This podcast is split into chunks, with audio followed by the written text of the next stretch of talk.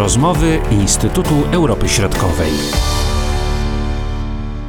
Mijający rok obfitował wiele zaskakujących wydarzeń na Bałkanach, na które w dużej mierze wpłynęła pandemia. W kilku państwach doszło do wyborów, w wyniku których umocniły się rządzące ugrupowania, jak w Serbii czy w Chorwacji. Jednak mieliśmy też spore niespodzianki, jak w Czarnogórze czy w Kosowie i brak większych zmian, jak w Bośni i Hercegowinie.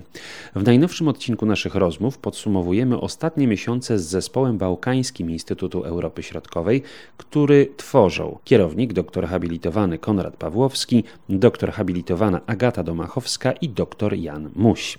Rozpoczynamy od Serbii. Byliśmy tam świadkami antyrządowych protestów i wyborów w czasie pandemii właśnie, które umocniły pozycję rządzącego ugrupowania Serbskiej Partii Postępowej i samego prezydenta, będącego jednocześnie szefem tej partii, Aleksandra Wucicia, ocenia doktor habilitowany Konrad Pawłowski. Miała miejsce kontynuacja protestów społecznych, które trwały od grudnia 2018 roku. Protesty jeden z pięciu milionów, które były wymierzone przeciwko władzy, e, czyli przeciwko rządom prezydenta Vucicia. W marcu doszło do wybuchu pandemii COVID, która w poważnym stopniu zmieniła dynamikę kampanii wyborczej. Pamiętajmy, że w czerwcu odbyły się wybory, gdzie rządząca serbska partia postępowa w wyborach parlamentarnych ponad 60% uzyskała. Te wybory potwierdziły konsolidację koncentrację władzy w ręku prezydenta Aleksandra Vucicia i y, serbskiej partii postępowej. Kampania wyborcza prowadzona była w sytuacji bardzo poważnych obostrzeń epidemiologicznych, co powodowało, że nie była to normalna kampania wyborcza. W zasadzie opozycja y, w tej, tej kampanii nie uczestniczyła także z powodu różnych ograniczeń dotyczących y, kwestii zgromadzeń. Opozycja generalnie bojkotowała te wybory, zapowiedziała bojkot i konsekwentnie bojkotowała.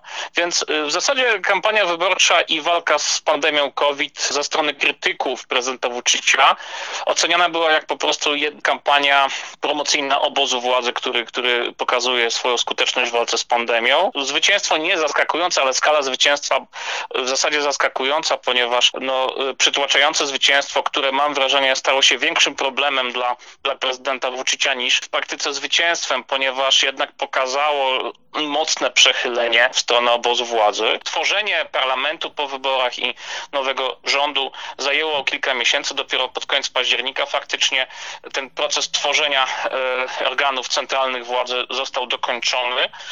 I to też znowu było dość dziwne z punktu widzenia no, części analityków serbskich, że tak długo w sytuacji trwającej dalej pandemii władza, władza po prostu przedłuża sztucznie proces tworzenia rządu. To bezapelacyjne zwycięstwo serbskiej partii postępowej, jak się okazuje, jest sporym kłopotem dla rządzącego obozu. To, co mamy dzisiaj w Serbii, to jest po prostu kryzys wewnętrzny, kryzys polityczny, dominującą pozycję jednej partii i tutaj e, zapowiedź, że jednak będzie dialog z opozycją. Ponieważ w czasie jednak Serbska Partia Postępowa e, i prezydent Vucic e, także pod e, presją pewnej krytyki ze strony Unii Europejskiej dotyczącą właśnie standardów demokracji w Serbii, jednak władza zdecydowała się na rozpoczęcie poważnych negocjacji z, z przedstawicielami opozycji, przy czym te negocjacje to, jest, to będzie dopiero przyszły rok. I z pewnością nie zabraknie tutaj emocji. Pamiętajmy także, że Serbia nie otworzyła w tym roku żadnego nowego rozdziału negocjacyjnego z Unią Europejską,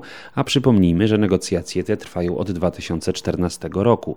Obserwatorzy uważają, że wpływ na taką sytuację mógł mieć właśnie poziom demokracji w Serbii. Kolejnym bardzo ważnym tematem są relacje serbsko-kosowskie i ponowne nawiązanie dialogu, który w dalszej perspektywie powinien prowadzić do uznania Kosowa przez Serbię, co jest oczywiście bardzo trudne, jednak wydaje się, że konieczne, jeśli Serbia chce wstąpić do Unii Europejskiej. Konrad Pawłowski Niewątpliwie było to ważne wydarzenie w relacjach Serbii i Kosowa na arenie międzynarodowej, ponieważ po 20 miesiącach zamrożenia dialogu wynikającego z wprowadzenia CEU, stuprocentowej stawki celnej na produkty serbskie, ostatecznie w wyniku zniesienia tych ceł przez władze Kosowa w kwietniu 2020 roku powołany został y, specjalny przedstawiciel Unii Europejskiej do spraw dialogu między Prysztiną i Belgradem, Mirosław Lajczak, który, y, no, ekspert spraw bałkańskich, który dość intensywnie wziął się za prowadzenie tego dialogu i tutaj oczekiwania i deklaracje ze strony pana Lajczaka były dość duże. Niewątpliwie sukcesem było to, że w połowie lipca doszło do, doszło do wznowienia tych negocjacji w, w Brukseli. One się toczą w formule negocjacji na najwyższym szczeblu, wtedy pojawia się prezydent Vucic i premier Hoti pojawiali się właśnie w Brukseli, lub negocjacji na szczeblu ekspertów. Absolutnie wznowienie dialogu jest ważne. Ono wynika także z presji międzynarodowej. Natomiast czego możemy oczekiwać po dialogu? Niewątpliwie kontynuacji dialogu, to po pierwsze. Po drugie, dalszej normalizacji relacji wzajemnych. Natomiast no niestety wydaje mi się, że nie możemy oczekiwać przełomowego rozwiązania w najbliższym okresie, czyli normalizacja bez przełomu. Mijający rok jest niezwykle ciekawy z punktu widzenia wydarzeń w Kosowie. Na początku wygrało ugrupowanie Fenwendozje Albina Kurtiego, później jednak niewiele później ten rząd y, upadł. Do władzy doszła partia LDK i mieliśmy oczywiście nowego premiera. Po drodze także dymisja prezydenta Hashima y, Tachi, ale to nie koniec tych informacji zaskakujących. Niewątpliwie tutaj kryzys polityczny w Kosowie w dalszym ciągu e, trwa.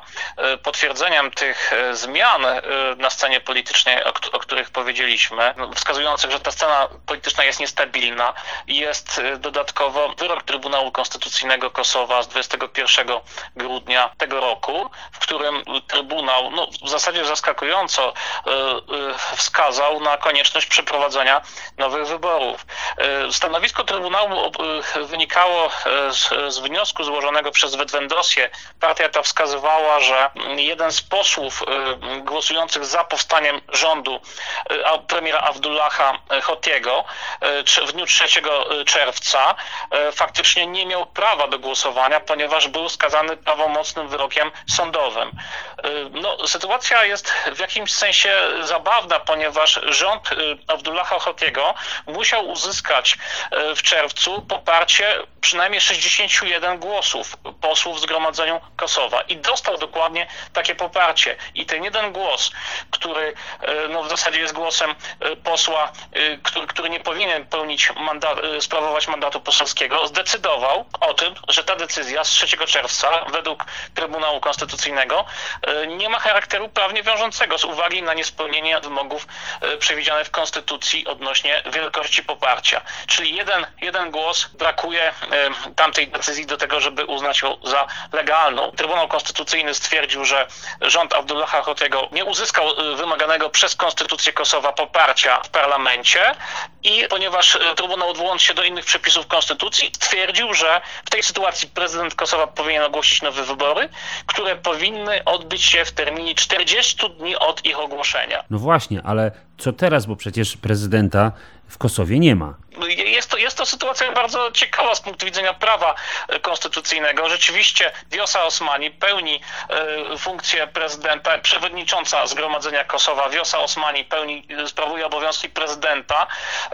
Jak może te obowiązki sprawować przez pół roku tylko i wyłącznie. Wybory się, się zbliżały tak czy, czy inaczej w Kosowie, natomiast rzeczywiście decyzja Trybunału Konstytucyjnego przyspiesza wybory parlamentarne w Kosowie. Niewątpliwie w ciągu kilku dni dojdzie do konsultacji y, międzypartyjnych. Y, te konsultacje pani y, Wiosa Osmani zwoła i na podstawie tych konsultacji dojdzie do jakiegoś kompromisu politycznego między partiami odnośnie daty, daty wyborów. Sytuacja jeszcze bardziej się komplikuje, czyli do stabilności daleka droga. Niewątpliwie całość utrudnia pandemia, podobnie zresztą jak w pozostałych państwach. W Chorwacji, żyjącej w dużej mierze z turystyki, problem jest szczególnie widoczny. Doktor Jan Muś, prosimy.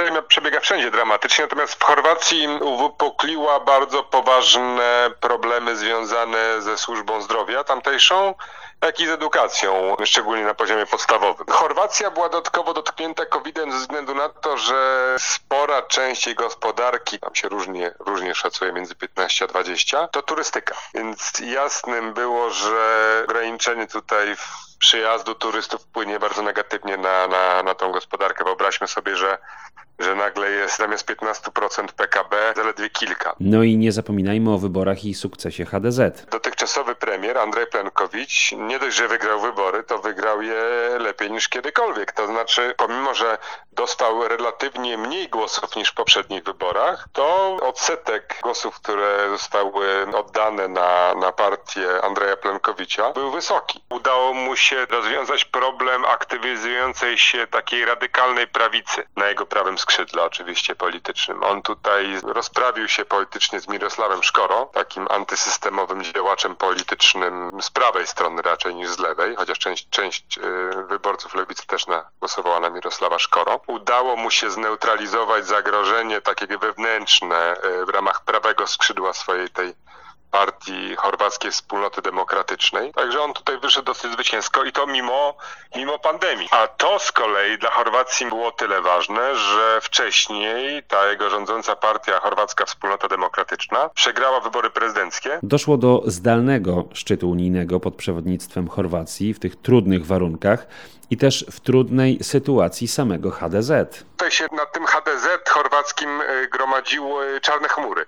I nie dość, że Andrzej Plenkowicz miał właśnie taką no, czarną pasę, jeżeli chodzi o wybory, bo najpierw Parlament Europejski, potem wybory prezydenckie, to się okazało, że w pierwszej połowie tego roku Chorwacja przewodniczyła y, Unii Europejskiej. Pandemia uderzyła y, w Europę.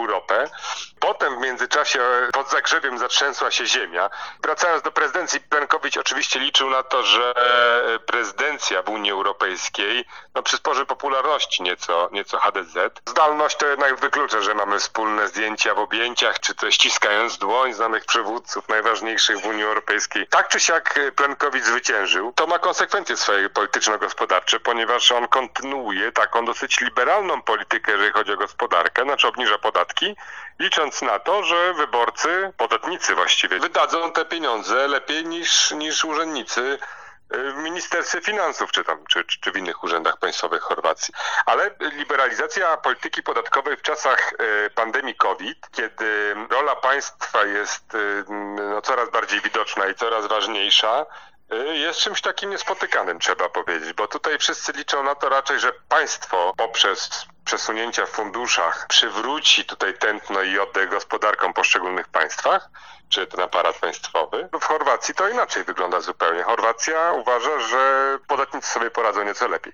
I drugim elementem jest dalsze przygotowywania do wejścia do strefy euro. To teraz słów kilka o tych najbliższych sąsiadach Chorwacji, czyli Słowenii i Bośni. Może rozpocznijmy od sąsiada północnego, czyli od Słowenii.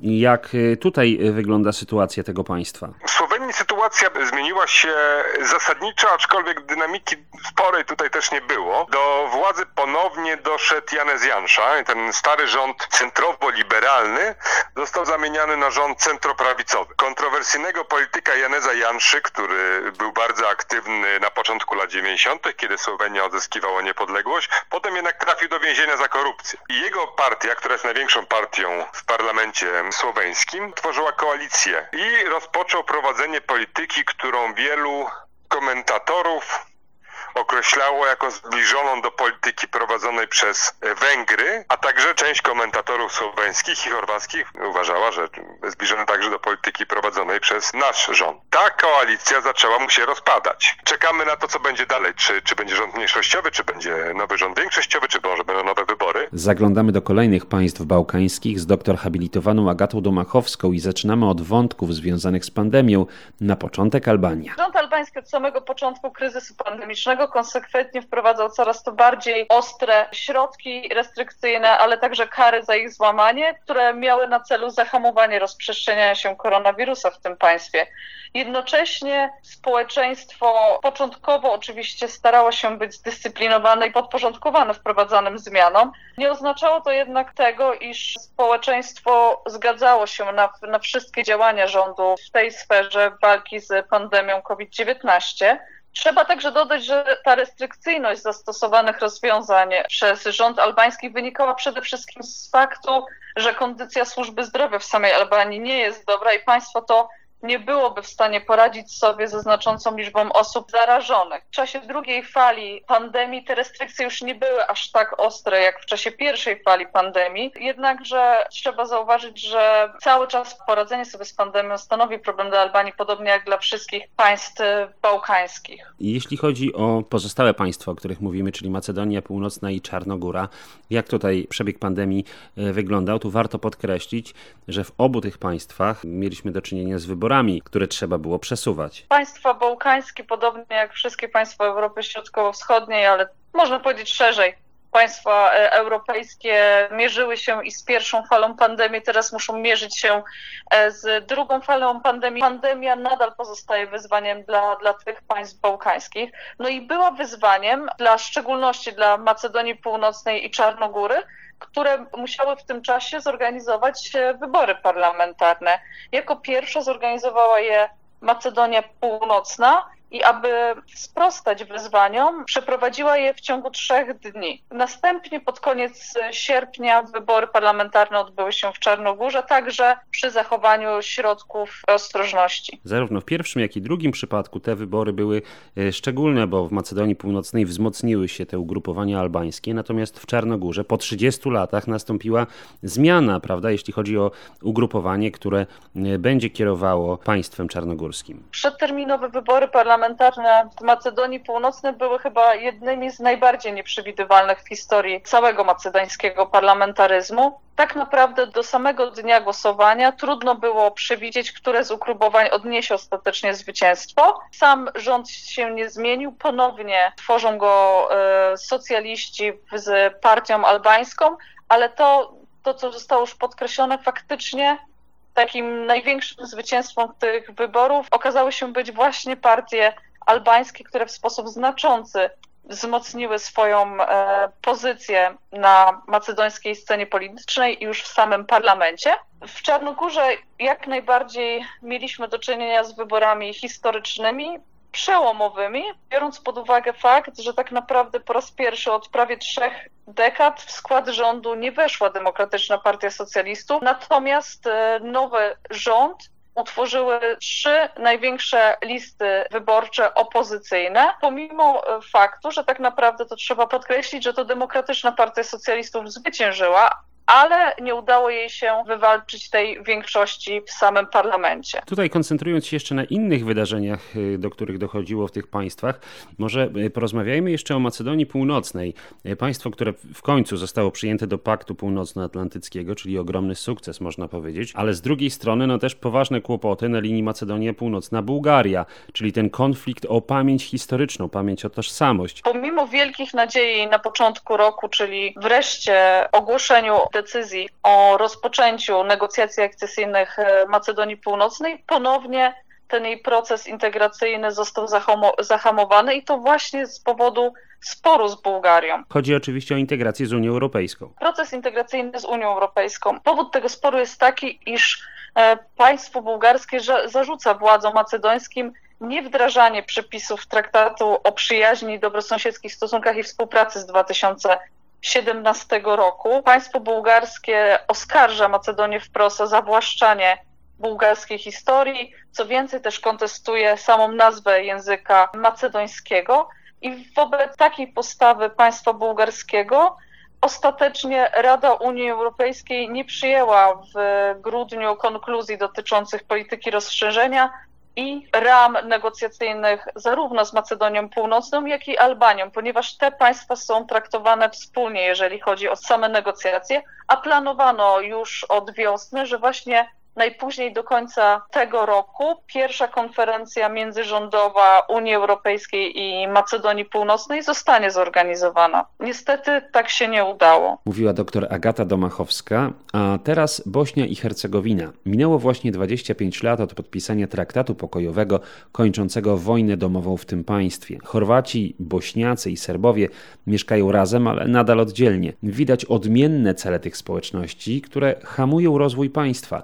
Ponownie dr Jan Muś. Tu mamy problem rzeczywiście, bo od 1995 roku, to znaczy od, od momentu podpisania pokoju w Dayton, który jednocześnie nadawał Bośni i Hercegowinie wspólną konstytucję i taki niesławny już można powiedzieć system konstytucyjny, się niewiele rzeczywiście zmieniło. Wygląda na to, że polityczne elity reprezentujące trzy narody konstytutywne, czyli bośniackich Serbów, bośniackich Chorwatów i Bośniaków, czyli tam bośniackich muzułmanów, elity polityczne reprezentujące te, te trzy narody w moim przekonaniu nie są zainteresowane zmianami, ponieważ ten system nagradza polityków, którzy przerzucają winę na innych, a nie biorą odpowiedzialność za przeprowadzanie reform. Nieszczęsna ta Bośnia z konstytucją z Dayton. Z jednej strony mamy wpływy Unii Europejskiej, z drugiej strony dosyć taką negatywną, można powiedzieć, rolę, jaką odgrywa Rosja, która wspiera takie nacjonalistyczne, separatystyczne dążenia bośniackich Serbów, czy przywódcy bośniackich Serbów Milorada Dodika. Ostatnio Siergiej Ławrow był na wizycie związanej właśnie z 25. rocznicą podpisania porozumienia pokojowego w Dayton przyjechał do Bośni i najpierw zamiast spotkać się czy to z ministrem spraw zagranicznych Bośni i Hercegowiny, czy z prezydencją Bośni i Hercegowiny, z członkami kolektywnej głowy państwa, nie przyjechał do Sarajewa, tylko przyjechał do wschodniego Sarajewa, czyli do tej części serbskiej Bośni i Hercegowiny i tam spotkał, spotkał się z Miloradem Dodikiem, z przywódcą bośniackich Serbów. Potem spotkał się z Draganem Czowiczem, z przywódcą bośniackich Chorwatów, a dopiero następnego dnia pojechał na spotkanie oficjalne Sarajewa, kilka, kilkanaście kilometrów dalej można powiedzieć, do Sarajewa, do stolicy Bośni i Hercegowiny, spotkać się z członkami prezydium, którzy zarówno ten członek prezydium reprezentujący bośniackich Chorwatów, jak i bośniackich muzułmanów obydwaj odmówili udziału w spotkaniu z Ławrowem. Pojawił się tylko Milorad Dodik, czyli przywódca bośniackich Serbów, też członek prezydium Bośni i Hercegowiny. I to nam troszkę tak pokazuje, jak, jak Rosja tutaj rozgrywa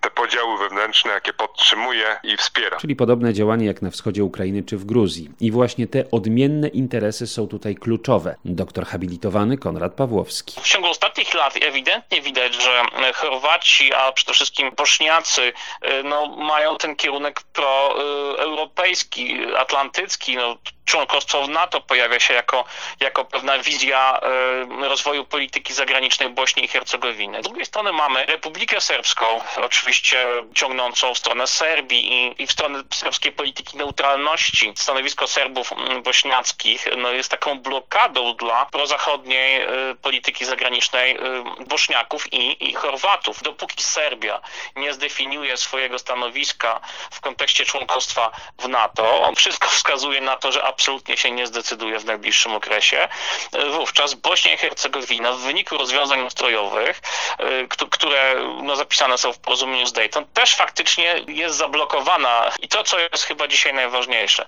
dyskusja na temat tego, czy nie trzeba zmienić porozumienia z Dayton, ponieważ spełniło swoją rolę 25 e, lat temu, pozwoliło stronom się odseparować, ale mimo wszystko przetrwać w jednym organizmie państwowym, ale dzisiaj 25 lat po, już to porozumienie w odczuciu niektórych narodów e, konstytutywnych tego państwa niestety jest wyraźną blokadą, ustrojową blokadą dla rozwoju polityki zagranicznej państwa. Czyli na razie bez przełomu. Czekamy tutaj na to, w jaki sposób wspólnota międzynarodowa będzie chciała rozwiązać ten problem. Nikomu się nie udało na razie. Czekamy na to, w jaki sposób wspólnota międzynarodowa rozwiąże problem Kosowa. Potem zdaje się, będziemy zajmowali się już tylko Bośnią i Hercegowiną. I zobaczymy, jakie scenariusze przyniesie kolejny rok.